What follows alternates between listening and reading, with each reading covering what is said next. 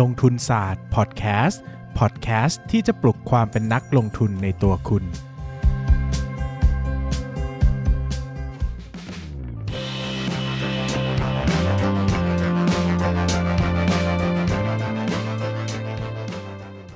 สวัสดีครับ ยินดีต้อนรับเข้าสู่รายการลงทุนศาสตร์พอดแคสต์รายการที่ชวนทุกคนพัฒนาความรู้ด้านการเงินและการลงทุนไปด้วยกัน วันนี้นะครับก็ หลังจากครั้งหนึ่งนะฮะก็มีคนมา request ว่าอยากจะฟังกิจวัตรประจำวันของลงทุนศาสตร์บ้างว่าเป็นยังไงทำอะไรบ้างนะวันๆทำอะไรเยอะแยะหรือเปล่านะครับ ก็ก็พอดีก็เลยสอบถามไปในในในทาง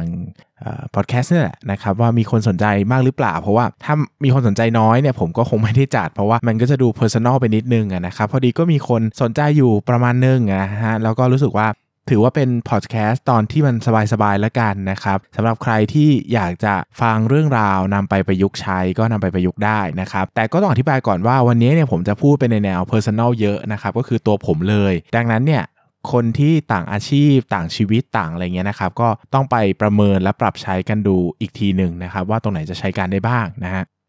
ก็อันนี้จะเล่ากิจวัตรประจำวันของผมแล้วนะนะครับ ก็ผมเนี่ยจะตื่นประมาณ7จ็ดโมงครึ่งนะฮะทุกวันเลยนะครับ แล้วก็จะทำธุระส่วนตัวอาบน้ำแปรงฟันนู่นนี่นั่นนะครับ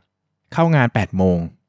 แต่ต้องให้แบ็กกราวน์งานของผมก่อนนะครับ คืองานของผมเนี่ยเป็นธุรกิจครอบครัวนะครับ ก็เป็นโรงงานยานะครับ แล้วก็มีผลิตแล้วก็จำหน่ายยานะครับ งานเนี่ยก็จะค่อนข้าง ไม่มีอะไรเลยคำว่านี้ก็ได้นะคือ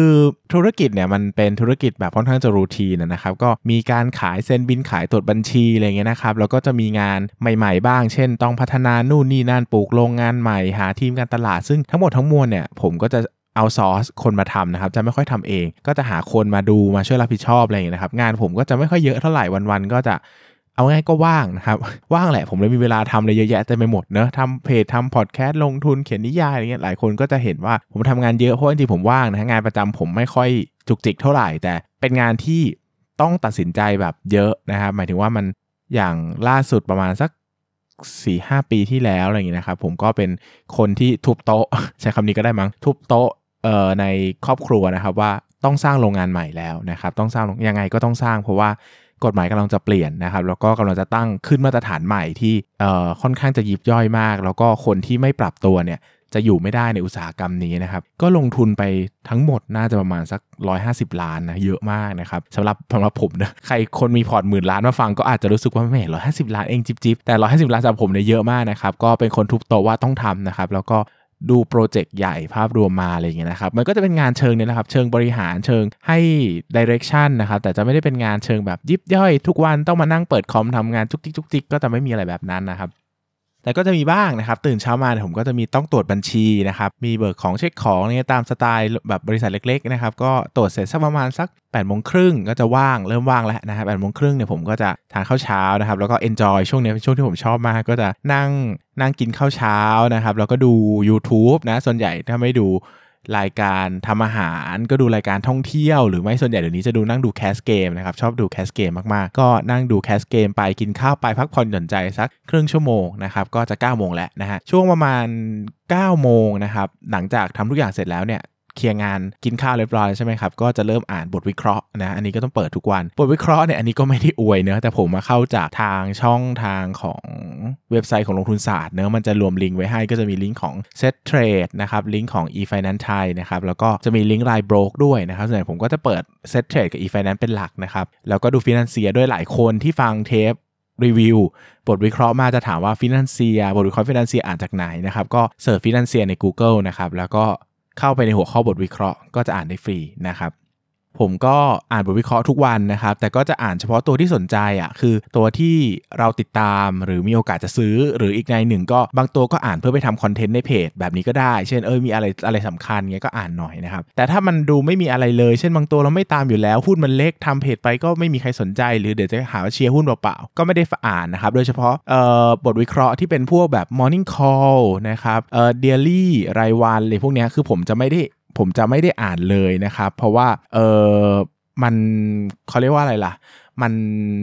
มันพูดสภาวะตลาดเป็นหลักนะครับผมก็จะไม่ได้แบบให้ความสำคัญเท่าไหร่นัก เพราะว่าผมก็ไม่ได้สนใจตลาดเท่าไหร่เนอะเอาพูดกันตามตรงอะซึ่งก็เป็นนิสัยที่ไม่ดีมั้ง หรือดีก็ไม่รู้เนอะแต่ผมชอบดูหุ้นรายตัวมากกว่า ผมก็จะอ่านแต่ stock focus ที่เป็น industry นะครับหรือว่าเป็นหุ้นรายตัวเท่านั้น ก็อ่านบทวิเคราะห์นี่ใช้เวลาสักวันละไม่ถึง 5 นาที 10 นาทีเต็มที่บทตัวหนึ่งสักนาทีหนึ่งก็ควรจะจบแล้วนะครับ อ่านๆก็สแกนสแกนมีอะไรน่าสนใจไหมนะครับ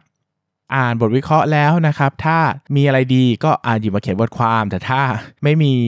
หัวข้ออะไรก็นั่งจินตนาการบทความขึ้นมา ว่าวันนี้จะเขียนบทความอะไรดีนะอะไรอย่างเงี้ยนะครับ ก็ส่วนใหญ่ก็จะเขียนบทความช่วงเช้านะครับแล้วก็จะเคลียร์งานจุกจุกจิกจิกนะฮะส่วนใหญ่ก็จะทำดูเรื่องพอดแคสต์อัดพอดแคสต์บ้างนะครับบางทีก็โดดงานขึ้นมาอัดพอดแคสต์ในห้องนอนนะครับหรือว่าเขียนบทความอะไรเงี้ยส่วนใหญ่ก็จะใช้วิธีแบบเขียนเขียนตุนตุนไว้นะครับแล้วก็บางวันก็อัดพอดแคสต์ตุนตุนไว้นะฮะจะได้ทำงานเป็นวันละอย่างๆไม่ต้องมาสลับงานไปสลับงานมาอะไรเงี้ยนะครับส่วนใหญ่ก็จะประมาณนี้นะฮะก็ต้องเคลียร์นิยายเคลียร์บทความเคลียร์พอดแคสต์อะไรที่เป็นงานรูทีนให้เสร็จภายในครึ่งเช้านะครับระหว่างนั้นเนี่ยตอนเช้าเนี่ยส่วนใหญ่ก็จะเปิดดูตลาดสักครั้งหนึ่ง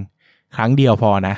ไม่คือไม่ดูเยอะขี้เกียจนะฮะก็จะดูประมาณครั้งหนึ่งว่าเออให้รู้ว่าวันนี้ตลาดขึ้นตลาดลงนะอะไรเงี้ยบางทีก็แคปตลาดไปลงใน Facebook อ่าหาเพื่อนคุยอะไรอย่างงี้นะครับแต่โดยทั่วไปก็ไม่ได้โฟกัสมันเท่าไหร่เนะว่าจะขึ้นขึ้นลงลงอะไรเงี้ยนะครับก็ปล่อยมันไปนะฮะ ช่วงเที่ยงเนี่ยนะครับก็จะเป็นช่วงที่ผมนอนกลางวันทุกวันเลยอะ่ะขอสารภาพบาปนะครับ คือผมจะกินข้าวสักประมาณ11บเอ็ดโมงครึ่งก็จะกินข้าวแล้วนะครับ ก็กินข้าวเสร็จกินข้าวเนี่ยก็เหมือนเดิมก็นั่งดูแคสเกมไปด้วยกินข้าวไปด้วยบันเทิงเริงใจนะฮะก็เสร็จแล้วเที่ยง ผมก็จะนอนสักประมาณเที่ยงถึงบ่าย2องโมงครึ่งโคตรเยอะเลยเนาะชีวิตผมยังไม่มีอะไรเลยอะ่ะชีวิตมันเป็นแบบเป็นตัวขี้เกียจอะวันกินกินนอนนอนกินกินนอนนอนก็ตื่นมาสัก2องโมงครึ่งอะไรเงี้ยนะครับแล้วก็ ตื่นมาต้องจูนสมองก่อนนะ ก็จะนั่งกินขนมอะไรเงี้ยดูแคสเกม โอ้โห ชีวิตพอเล่าแล้วดูแบบไร้สาระสุดๆนะฮะ ก็ประมาณสักบ่ายสามจะเริ่มทำงานอีกครั้งนะครับ ช่วงบ่ายเนี่ยจะเป็นงานงานนอก ส่วนใหญ่จะเป็นงานแบบงานที่ไม่ใช่งานรูทีนนะครับ เช่น โอเค เขียนงานส่งประกวดอะไรเงี้ยนะครับ หรือว่าทำพอดแคสต์พิเศษอะไรเงี้ย หรือว่ามีอะไรกันเช่นเอ่อเคลียร์งาน เคลียร์บัญชีประจำเดือนอ่าเคลียร์การตลาดประจำเดือนอะไรเงี้ย ก็จะมีเวลาช่วงบ่ายทำงานจุกๆจิกๆอีกประมาณ 2 ชั่วโมงนะครับ ประมาณนี้ผมเลิก5้าโมงห้าโมงก็คือปิดคอมนะ จะไม่ทำต่อเพราะว่าออฟฟิศมันปิดอะ่ะเออมันก็ต้องปิดนะครับ แล้วผมก็จะขับรถออกจากบ้านฮะคือผมมาทำงานที่บ้านเนอะคือออฟฟิศอยู่ชั้นล่างนะครับ ก็ขับรถจากบ้านแล้วก็ไปออกกำลังกายนะครับ อาทิตย์หนึ่งมี 7 วันเนี่ยผมออกกำลังกาย 6 วันนะฮะก็เออส่วนตีแบตตีแบตเนี่ยเออหกเออห้าวันต่อสัปดาห์แล้วก็ตีเทนนิสอีกหนึ่งวันต่อสัปดาห์นะครับผมก็จะใช้เวลา 6 วันนะฮะในการใช้ชีวิต อยู่ในออกกำลังกายนะฮะก็ส่วนใหญ่ก็จะตีตั้งแต่สักบางที่ก็บางทีก็หกโมงเย็นถึงสองทุ่มมาบางที่ก็ทุ่มถึงสามทุ่มบางที่ก็สองทุ่มถึงสี่ทุ่มก็จะตีประมาณนี้นะฮะตีเสร็จก็ขับรถกลับบ้านนะครับก็เสร็จแล้วก็เวลาเหลือเวลากลางคืนอีกสักหรือเวลากลางคืนอีกสักบางทีก็กลับมาเร็ว เช่นบางทีถ้าเราตีเลิกสองทุ่มสามทุ่มถึงบ้านแล้วอาบน้ำแต่งตัวเสร็จก็บางทีก็อัดพอดแคสต์กลางคืนอะไรเงี้ยเงียบๆอาจอาจจะอัดรีวิวหนังสือหรือว่าอัดลงทุนศาสตร์พอดแคสต์นี่แหละนะครับเพราะว่า เพิ่งออกกำลังกายเสร็จมันก็คึกคักดีอะไรเงี้ยนะครับหรือว่าบางทีก็อ่านหนังสือส่วนใหญ่ถ้าไม่ได้อัดพอดแคสต์ก็จะอ่านหนังสือเป็นหลักนะครับแต่ก็ต้องยอมรับว่าผมไม่ค่อยอ่านงานลงทุนแล้วแหละนะเพราะว่ามันก็เอออ่านมาเยอะแล้วนะแล้วก็ผมตอนนี้ผมค่อนข้างจะโฟกัสกับงานเป็นนักเขียนตัวเองมากกว่านั้นผมก็จะอ่านงานที่มันเป็นเรื่องราวของวรรณกรรมนะวรรณกรรม งานประกวด งานซีไรต์นะครับหรือว่าพวกนิยายต่างๆนี่อ่านแบบ จริง ๆ ก็ต้องยอมรับนะว่าอ่านงานพวกนี้มันก็เหมือนทำงานระดับหนึ่งนะครับ เพราะว่าเป็นนักเขียนนะครับ เป็นนักเขียนมันต้องอ่านนะไม่อ่านมันไม่มี material ไปเขียน มันไม่มีคลังคำไม่มีคลังภาษา มันต้องใช้จริง ๆ มันต้องใช้มากๆสำหรับการอ่านนะครับ ก็ก็ไม่ค่อยได้พักผ่อนเท่าไหร่ ก็รู้สึกว่าการอ่านก็เหมือนการทำงานระดับหนึ่งอะเออสำหรับการเป็นนักเขียนเนาะ ถ้าคนเป็นนักเขียนนะครับเป็นคนที่ทำงานกับคอนเทนต์อะทำงานกับพล็อตนะครับคุณอ่านบทความอะไรก็ตามอะคุณก็จะหา pattern finder แล้วว่าเอ้ยเฮ้ยอันนี้เขาเขียนยังไงนะเขาจั่วหัวยังไงนะเขาตั้งเขาตั้งยังไงนะอันคือแบบเราก็จะสนใจคอนเทนต์ระดับหนึ่งแล้วก็จะไปเข้าไปดูในแบบเชิง structure ระดับหนึ่งหรือว่าอ่านนิยายอ่านอะไรพวกนี้ก็ดูหมดนะฮะดูกลวิธีการเล่าดูภาษาดูเทคนิคที่ใช้มันห้ามไม่ได้อะดูซีรีส์ก็ต้องวิเคราะห์พล็อตวิเคราะห์ตัวละครวิเคราะห์วิเคราะห์คาแรคเตอร์เนอะดังนั้นเนี่ยผมจะไม่ค่อยมี space ในการในสิ่งที่เรียกว่าอันนี้พักผ่อนแบบ เต็มๆอะไรเงี้ยนะครับก็ค่อนข้างจะเบลอนิดนึงนะฮะจันถึงพฤหัสเนี่ยชีวิตจะเป็นแบบนี้นะครับก็จะทำงานนะหลักๆงานที่ทำก็จะต้องมีบทความลงลงทุนศาสตร์นะครับมี original content ทุกวัน มีรีวิวหนังสือลงหนังสือคือของหวานนะครับหรือว่านายพินต้าพอดแคสต์เนี่ยอาทิตย์ละ5เล่มนะครับแล้วก็มีพอดแคสต์ลงทุนศาสตร์อีกอาทิตย์ละ 5 ตอนนะครับนอกนอกจากนั้นก็มีลงนิยายออนไลน์ 2 ตอนต่อสัปดาห์นะครับแล้วก็มีงานส่วนตัวนะครับก็จะเป็นอย่างนี้จันถึงพฤหัสคือผมจะทำงานแค่จันทร์ถึงพฤหัสนะครับศุกร์เสาร์อาทิตย์เนี่ยจะเป็นวันหยุด ซึ่งก็ไม่รู้ว่าเรียกว่าหยุดหรือเปล่านะ คือ ผมอาจะมีบ้านอยู่ที่หนึ่งเออแล้วก็ศุกร์กับเสาร์เนี่ยจะขับรถไปนอนอีกที่หนึ่งก็คือไปนอนในกรุงเทพเนื้อบ้านอยู่ต่างจังหวัด แล้วก็เสาร์เออศุกร์เสาร์เนี่ยจะไปพักในกรุงเทพนะครับ ส่วนใหญ่วันศุกร์เนี่ยเป็นวันหยุดแต่ก็ไม่ค่อยได้หยุดหรอก เพราะว่าเวลาใครมีธุระนะปะปางเช่นคุยธุระคุยงานอะไรต่างๆเนี่ยก็จะต้องนัดวันศุกร์นะครับเพราะว่ามันยังเป็นวันทำงานของคนอื่น ๆ ทั่วไปเนอะผมก็ส่วนใหญ่วันศุกร์ก็จะพักบ้าง แต่ส่วนใหญ่ก็จะมีการประชุมงาน บางทีก็อัดพอดแคสต์กับนายปั้นเงินอะไรอย่างเงี้ยนะครับหรือว่าบางทีก็ไปคุยเรื่อง นิยงนิยายทำงานละครละครอะไรไปเรื่อยเปื่อยนะครับก็จะมีวันศุกร์เนี่ยเป็นวันที่ผมจะนัดคุยงานเป็นหลักเลยเพราะว่าเข้ากรุงเทพแล้วก็คนอื่นยังทำงานกันอยู่แต่ผมหยุดนะครับก็จะเป็นวันที่เหมือนเป็นวันทำงานผมอีกวันหนึ่งนะแล้วก็บางทีถ้าไม่มีงานทำก็ออกไปพักผ่อนหย่อนใจอ่านหนังสือเดินเล่นอย่างเงี้ยผมชอบเล่นโปเกมอนโกมากนะครับก็วันไหนว่างก็จะไปนั่งอยู่แถวสยามนะฮะไปเดินเล่นอยู่แถวชิดลมเนี่ยมานั่งจับโปเกมอนนะฮะก็อันนี้คือภารกิจหลักในชีวิตเลยนะครับ วันศุกร์เย็นก็จะพักผ่อนนะฮะก็จะเป็นวันเดียวที่ไม่ได้ออกกำลังกายเพราะว่าจะเป็นวันหยุดนะครับวันเสาร์เนี่ยส่วนใหญ่จะเป็นวันที่ผมเรียนนะเรียนเนี่ยคือผมเป็นคนชอบเรียนเลยไปเรื่อยเปื่อยเฉื่อยแฉะโอ้วันเทปนี้มัน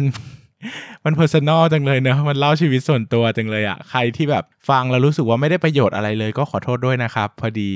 ถือว่ารู้จักกันมากขึ้นแล้วกันเนาะเนาะเราจะได้เข้าใจชีวิตกันคือผมก็ไม่รู้เหมือนกันว่าชีวิตคนอื่นเขาใช้ชีวิตกันยังไงอะใครมีอะไรคอมเมนต์ก็คอมเมนต์มาได้นะว่าเฮ้ยคนอื่นเขาใช้ชีวิตยังไง ผมจะได้คือผมก็อยากรู้เหมือนกันว่าสิ่งที่ผมทำเนี่ยมันน้อยหรือเยอะคนชอบบอกว่าผมทำงานเยอะ แต่ผมก็บางทีก็รู้สึกว่าเยอะนะบางทีก็รู้สึกว่าไม่เห็นเยอะเลยอะไรเงี้ยนะอันนี้ก็แล้วแต่แล้วแต่แล้วแต่ช่วงว่าเหนื่อยหรือเปล่านะครับวันเสาร์นี้จะเป็นวันที่ผมเรียนนะส่วนใหญ่ก็จะเรียนอะไรไปเรื่อยเปื่อยที่ผมอยากเรียนนะผมจะไม่โฟกัสว่าเรียนได้ประโยชน์นะผมจะโฟกัสว่าผมอยากเรียนเช่น อย่างช่วง 2 เดือนนี้ผมรีเรียนเขียนนิยายนะครับ เรียนเรียนเขียนนิยาย 2 สัปดาห์นะครับ มีเรียนเขียนบทภาพยนตร์บทละครอีกหนึ่งสัปดาห์นะครับ มีเรียนเขียนบทภาพยนตร์ออนไลน์อีกเดือนครึ่งนะฮะ แล้วก็มีเรียนพูด เออ เรียนพูดแบบ masterclass นะครับ สอนพูดอะไรเงี้ย อีกครั้งหนึ่งเรียนทำพอดแคสต์อีกครั้งหนึ่งนะครับ แล้วก็มีเรียนอะไรนะ มีเรียน อ๋อเรียนเขียนคอนเทนต์ลงเพจอีกครั้งหนึ่งประมาณนี้นะครับประมาณนี้ก็เรียนอะไรไปเรื่อยเปื่อยใครเปิดสอนอะไรที่ผมชอบผมก็ไปเรียนส่วนก็จะเป็นเกี่ยวกับเรียนพูดเรียนเขียนเนี่ยลงทุนไม่ได้เรียนนะฮะเพราะว่าก็ขี้เกียจรู้สึกว่าพอแล้ว ทุกวันนี้ก็ลงทุนได้แล้วไม่ต้องเก่งมากก็ได้นะแบ่งแบ่งกำไรกันไปนะครับเราชอบทำคอนเทนต์มากกว่าเราชอบพูด พอดแคสต์เราชอบเราชอบเขียนบทความมากกว่าเอาที่ที่เราชอบแล้วกันนะก็วิ่งตาม passion ไปนะครับวันเสาร์ก็จะไม่ค่อยว่างนะครับเพราะว่าก็จะไปนู่นนี่นั่นนะฮะก็จะไปส่วนใหญ่ก็จะไปเรียนนะฮะพอไปเรียนวันเสาร์เนี่ยก็จะอึดอัดมากนะเป็นนิสัยแบบคนไปเรียนมันจะอึดอุดอู้เนอะนั่งเรียนทั้งวันนะตอนเย็นต้องไปออกกำลังกายนะครับส่วนก็ไปตีแบดกับเพื่อนๆนะฮะก็ไปตีแบดกับเพื่อนสมัยมหาวิทยาลัยผมก็จะมีก๊วนเพื่อนสมัยมหาวิทยาลัยเนี่ยเจอกันบ่อย แล้วก็จะไปตีแบดตีเทนนิสกันก็เป็นเรื่องที่ดีนะนี่ก็แนะนำเลยว่าถ้าใครเนี่ยสามารถ คือบางทีการนัดเจอเพื่อนแล้วนัดกินข้าวอย่างเดียวอะ่ะมันก็แห้งแล้งอะ่ะเข้าใจไหมหนึ่งคือบางทีมันก็เปลืองด้วย 2 คือบางทีมันก็แบบใครจะมานั่งกินข้าวด้วยกันทุกอาทิตย์วะเหมือนแบบเชงเม้งเลยเหมือนอะไรเหมือนอะไรอะ่ะเหมือนแบบ เหมือนครบรอบเลยก็ไม่รู้อะไรเงี้ยนะครับผมก็แก้ปัญหากับกลุ่มเพื่อนในการเอ้ยตั้งกวนแบบมินตันกับกวนเทนนิสขึ้นมา คนมาเจอกันมันก็ไม่ได้มานั่งคุยกันอย่างเดียวเนอะมันมาออกกำลังกายกันอะทุกคนก็เน้นโฟกัสไปที่การออกกำลังกายสนุกสนาน ตีแบดตีเทนนิสนะครับหมดเวลาแล้วก็แยกย้ายกันบางทีก็ไปกินข้าวกันต่อบางทีก็ไม่อะไรเงี้ยมันก็ดีว่าเราได้เจอเพื่อนบ่อย คือเราไม่ได้เจอเพื่อนแบบ เหมือนมานั่งคุยกันแบบโอ้ยมานั่ง มันไม่ใช่การคุยกันแบบเขาเรียกว่าอะไรล่ะ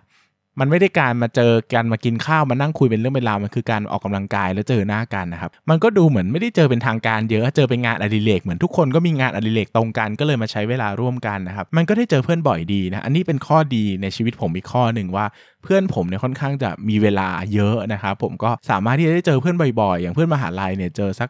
อาทิตย์ละ 4 วันนะฮะอาทิตย์ละ 4 วัน แล้วก็จะมีเพื่อนที่เป็นกวนแบดมินตันกวนอื่นนะฮะก็จะอาทิตย์ละ 2 วันเนี่ยเจอแน่ๆวันศุกร์ถ้า ผมอยากเจอใครที่ไม่ได้เป็นไม่ได้เล่นแบดไม่ได้อะไรอย่างเงี้ยผมก็จะชวนเขาไปกินข้าววันศุกร์ก็ชีวิตก็จะวนอยู่แบบนี้นะครับวันอาทิตย์เนี่ยก็จะเป็นวันค่อนข้างจะ ลอยๆ หมายถึงว่าวันอาทิตย์เนี่ยผมทำงานนะครับ ก็ต้องเฝ้าออฟฟิศนะคะ เพราะว่าออฟฟิศเนี่ยเปิดเป็นร้านขายยาด้วยนะก็ไปนั่งเฝ้าร้านขายยาอะไรเงี้ยนะครับ ก็จะลอยๆหน่อย แต่ก็จะไม่ค่อยเขาเรียกว่าอะไรล่ะ หมายถึงว่าไม่ค่อยจริงจัง เพราะว่าวันอาทิตย์ผมก็รู้สึกว่ามันหยุดอะเนอะมันมันฟีลลิ่งมันวันหยุด ก็จะส่วนใหญ่ก็จะเคลียร์งานที่ที่ข้างค้างหรือว่าเป็นงานที่ต้องใช้ creativity เยอะๆ อะไรเงี้ย เช่น นั่งอัดพอดแคสต์ หรือว่าจะนั่ง เขียนเรื่องสั้นเลยประกวด เขียนกวีนิพนธ์อะไรเงี้ยนะฮะเพราะว่าวันธรรมดาบางทีมันเร่งรีบเร่งรีบ ผมก็อยากจะทำอะไรที่มันเป็นรูทีนมากกว่า ไม่ต้องมาใช้ creativity นะครับวันอาทิตย์ก็จะว่างๆหน่อยนะฮะก็จะนั่งทำอะไรชิลๆสบายๆนะครับตอนเย็นก็ไปออกกำลังกายประมาณนี้นะฮะก็ครบแล้วนะครับหลายคนจะถามว่าอ้าวแล้ววิเคราะห์หุ้นตอนไหนฟังอัปเดตตอนไหนนะครับก็ผมก็จะเกลี่ยเวลาในแต่ละวันนั่นแหละถ้า เจอหุ้นที่ชอบนะครับก็มันจะเสกเวลาได้เองว่าโอเค อันนี้ก็ถือว่าเป็นงานอย่างหนึ่ง ก็จะอาจจะแบ่งเวลาช่วงเช้าหรือช่วงบ่ายมานั่งฟังอัปเดตอ่ามานั่งแกะงบอะไรเงี้ยก็จะเป็นประมาณนั้นก็คือจะทำในเวลางานนั่นแหละนะครับพอดแคสต์ผมไม่ค่อยได้ฟังเท่าไหร่อันนี้สารภาพบาปนะครับด้วยตัวเองเนี่ยนะก็ฟังพอดแคสต์คือผมมันไม่ได้ฟังพอดแคสต์เพื่อพัฒนาตัวเองอันนี้ก็ต้องยอมรับเนอะเพราะว่าผมผมจะฟังพอดแคสต์ตอนขับรถเป็นหลักเออ แล้วก็ เวลาฟังตอนขับรถแล้ว บางทีเราคิดเครียดอะเราก็ไม่ค่อยได้อยากจะฟังอะไรที่มันแบบจริงจังพัฒนาตัวเองเท่าไหร่นักอะไรอย่างเงี้ยนะครับก็จะฟังอะไรชิวๆนะครับฟังรายการผี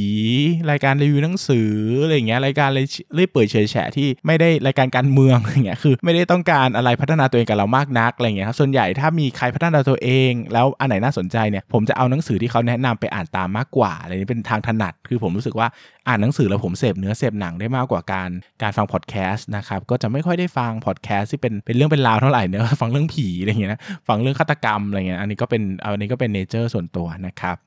ประมาณนี้นะฮะโดยภาพรวมก็กิจวัตรที่เป็นนักลงทุนจริงๆอะก็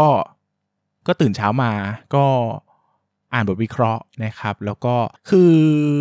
ถ้าเจอหุ้นนะก็หาหุ้นอ่านหุ้นแต่ผมไม่ได้เจอบ่อยไงผมต้องอธิบายอย่างนี้ว่า คือผมมาลงทุนมา 5 ปีแล้วมันมีหุ้นอยู่มืออะหุ้นที่เราวิเคราะห์มาจนเบื่อและวิเคราะห์จนจำนิสัยวิธีพูดผู้บริหารได้แล้วอะไรเงี้ยเราก็ไม่ได้ไปนั่งแบบโหหาหุ้นใหม่ทุกครั้งคือนานๆ ที่มันจะมีหุ้นที่เราไม่เคยวิเคราะห์หลุดมาถึงใช้เวลาเยอะแต่โดยทั่วไปมันก็เป็นหุ้นเดิมๆที่เราก็รู้จักมันดีอะเข้าใจไหมเราเห็นราคาแล้วเราก็บอกได้แล้วว่าซื้อซื้อได้ซื้อไม่ได้ ไม่ใช่มานั่งแบบโอ้โหวิเคราะห์ใหม่ทุกครั้งมันก็ไม่ขนาดนั้นเนอะคือทุกคนถ้าลงทุนมา 5 ปี 10 ปีอะเป็นแบบนี้หมดแหละ มันจะวิเคราะห์ใหม่ๆ ก็จะว่าหุ้นที่เข้าใหม่หุ้น IPO อะไรเงี้ยมันจะไม่ใช่แบบวิเคราะห์หุ้นทุกตัวไม่ใช่ว่าโอ้โหปีนี้เอ่อปีนี้วิเคราะห์ CPO ปีหน้าก็วิเคราะห์ CPO ปีต่อไปก็วิเคราะห์ CPO ปีต่อไปก็วิเคราะห์ CPO อีกคือมันก็ต้องมีเบสความรู้เดิมที่ซ้ำอยู่แล้วอะไรเงี้ยเราก็อัปเดตแค่ตัวเลขอัปเดตแค่เรื่องราวสตอรี่ไม่ได้ไปอัปเดตตั้งแต่พื้นฐานหมดมันก็จะเร็วนะครับส่วนหนึ่งที่ทำให้ผมยัง keep in touch กับการเป็นนักลงทุนอยู่ถึงแม้ผมจะขี้เกียจมากก็ตามเท่าที่หลายคนได้ฟังเนี่ยก็คือผมอะ ต้องทำคอนเทนต์ลงลงทุนศาสตร์ด้วยทั้งลงทุนศาสตร์ที่เป็นเพจ แล้วก็ลงทุนศาสตร์พอดแคสต์อันนี้คือสำคัญมากนะครับ เพราะว่าผมก็ต้องพยายามจะติดตามโลกนิดนึงว่านักลงทุนเขาสนใจอะไรกันวะอะไรเงี้ยช่วงนี้คือเราพูดเราพูดอะไรเราเขียนอะไรคนถึงจะสนใจเนาะแต่ก็ต้องอธิบายอย่างนี้อย่างหนึ่งว่าตัวผมเนี่ยค่อนข้างจะวาง positioning ของลงทุนศาสตร์ไว้ชัดเจนนะครับว่าคือผมคือมันก็จะมีเพจที่ให้ความรู้ด้านการลงทุนในเชิงของ business นะครับ เล่าภาพ business เล่าภาพ Opp Day สรุปกิจการเนี่ยเยอะแล้ว แล้วผมก็รู้สึกว่าการสรุปกิจการสรุป Opp Day หรือให้ตัวเลขต่างๆเนี่ยมันเป็นสิ่งที่ผมไม่ได้มี value สำคัญนะเข้าใจไหมคือคือผม ผมสรุป Opp Day มันก็ไม่ต่างกับคนอื่นสรุป Opp Day อะคนอื่นมันก็สรุปได้เหมือนกันนะใครๆก็สรุปได้เหมือนกันเนาะผมก็ไม่รู้จะสรุปทำไม เพราะว่ามันก็มีคนสรุปเต็มไปหมดแล้วนะครับผมก็พยายามจะดึง value หรือว่าดึงเรื่องราวบางอย่าง ที่ผมคิดว่าเฮ้ยเขาหาอ่านจากที่อื่นไม่ได้หรอก หรือเขาหาฟังจากที่อื่นไม่ได้หรอก ยกตัวอย่างเช่น อย่างช่วงประสบการณ์ของผมอย่างเงี้ยที่เล่าประสบการณ์การลงทุนในหุ้น หรือว่าช่วงเลคเชอร์ที่ผมจะมาสอนหุ้นสอนการลงทุนจริง ๆ จังๆนะครับหรือว่าวิเคราะห์หุ้นกับนายปั้นเงินที่เราจะชวนกันวิเคราะห์แบบขั้นกว่า มองกันให้ลึกเข้าไปในกิจการอีกอย่างเงี้ยมันก็จะเป็นจุดที่ผมรู้สึกว่า เออ เราก็จะพยายามจะหา provide อะไรที่มันที่มันเป็นเอกลักษณ์ของลงทุนศาสตร์ชื่อลงทุนศาสตร์ก็บอกว่ามันคือศาสตร์การลงทุนเนอะผมพยายามจะให้หลักคิดให้ทฤษฎี ให้วิธีการในการลงทุนมากกว่า ที่จะให้ข้อมูลเชิง business ซึ่งการให้ข้อมูลเชิง business ไม่ได้ผิดนะครับ แต่มันไม่ใช่ positioning ของผมเนอะผมก็จะไม่ค่อยได้อะไรเท่าไหร่อะไรเงี้ยก็จะคอยดูบ้างอะไรที่มันจับมาเป็นประเด็นได้ก็จะจับมาแต่ไม่ได้เนิร์ดไม่ได้คลองด้าน การลงทุนในแนว business เท่าไหร่นะครับก็จะเน้นไปที่การ basic knowledge นั่นแหละ คุณวางแผนการเงินยังไง วางแผนการลงทุนยังไง ซื้อหุ้นยังไงอะไรเงี้ยนะครับก็ประมาณนี้นะฮะสำหรับชีวิตผม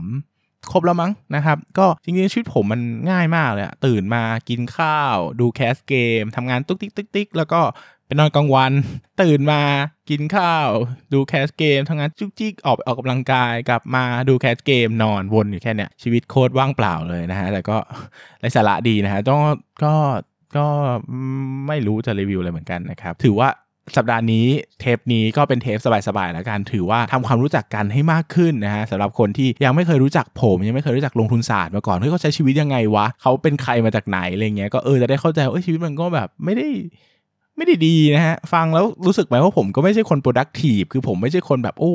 ยแบบอ่านหนังสือเช้าจดเย็นอะไรเงี้ยหรือว่าแบบทุกเวลาทุกนาที ฉันมีคุณค่าอะไรเงี้ยฉันขยันฉันไม่นะครับผมนอนโหก็นอนกลางวันวันละสองชั่วโมงครึ่ง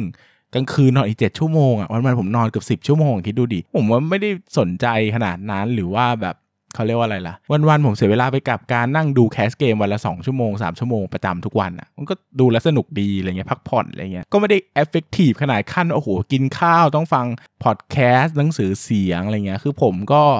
ค่อนข้างที่จะ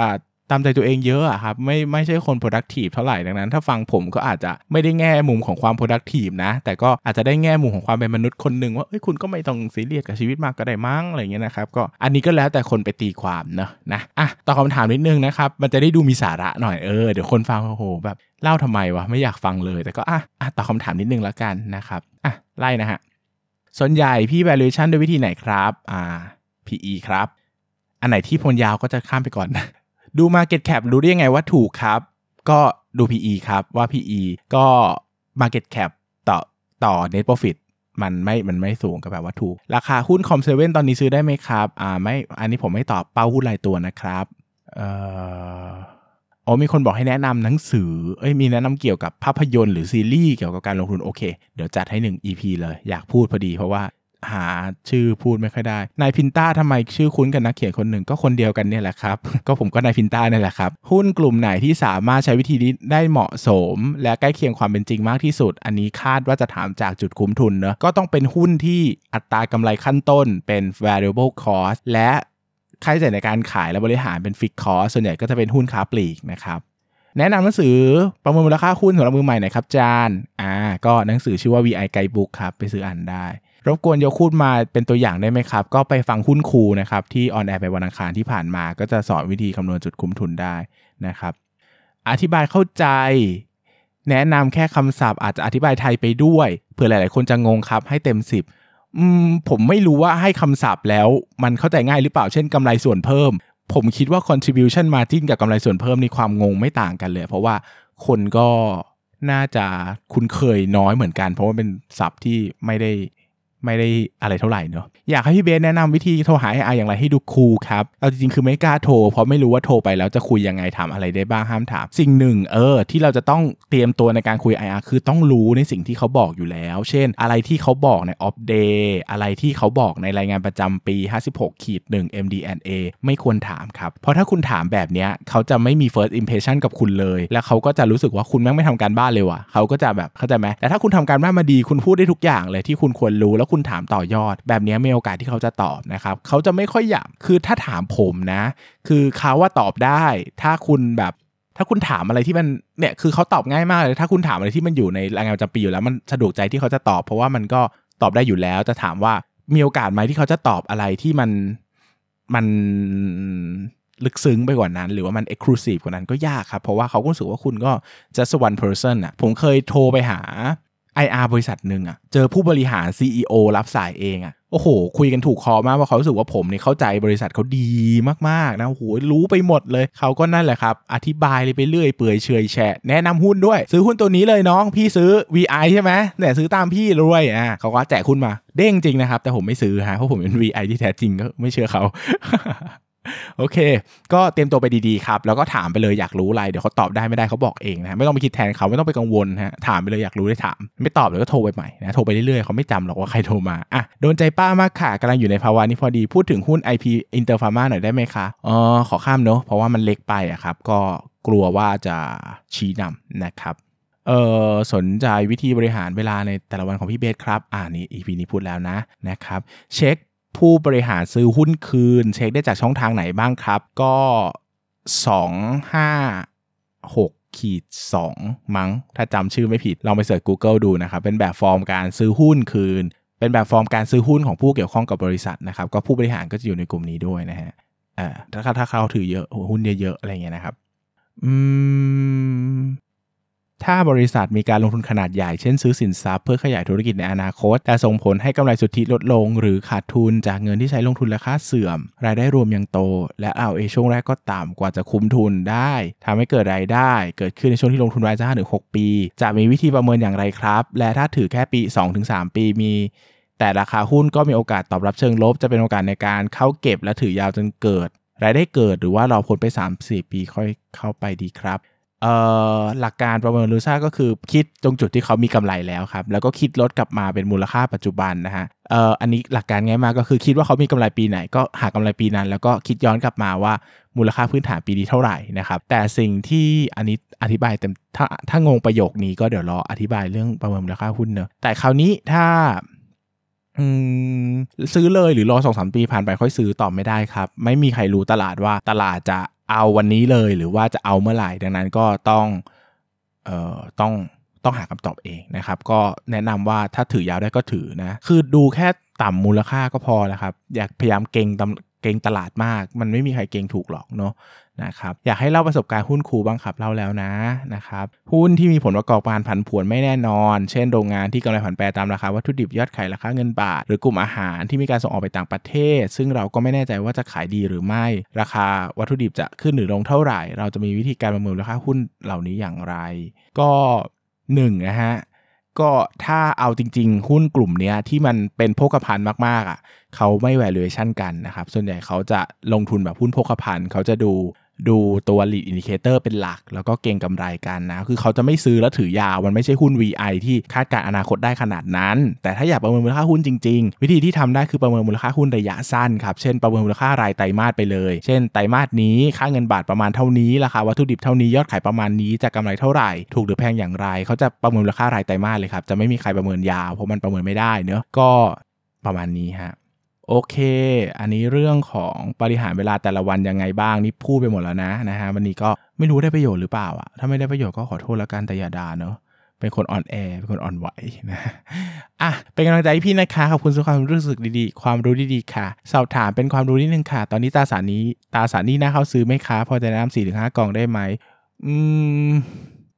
ก็หนึ่งคือแนะนำกองไม่ได้ครับ เพราะว่า เพราะว่าไม่แนะนำกองอยู่แล้วนะ เป็นส่วนตัวยกเว้นถูกจ้างมาก็จะแนะนำอะอันนั้นคือไม่แนะนำกองครับ เพราะว่ารู้สึกว่าควรจะหาเองเนาะนะครับน่าเข้าซื้อไหมก็กลางๆเนาะก็ไม่ได้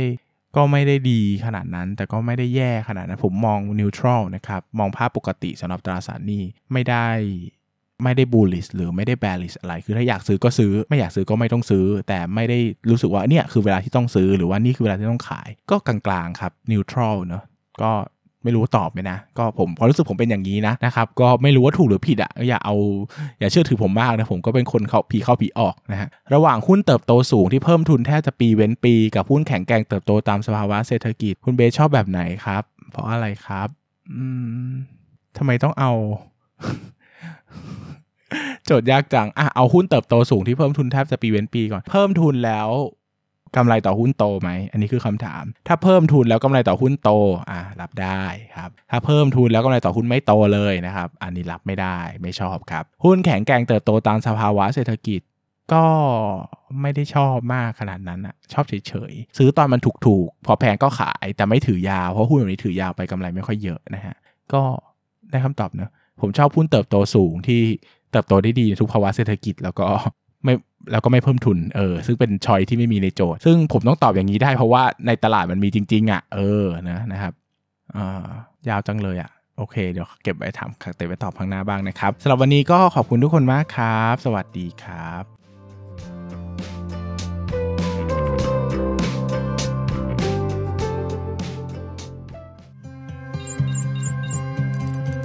อย่าลืมกดติดตามลงทุนศาสตร์ในช่องทางพอดแคสต์เพลเยอร์ที่คุณใช้ แล้วกลับมาปลุกความเป็นนักลงทุนกันใหม่ในลงทุนศาสตร์พอดแคสต์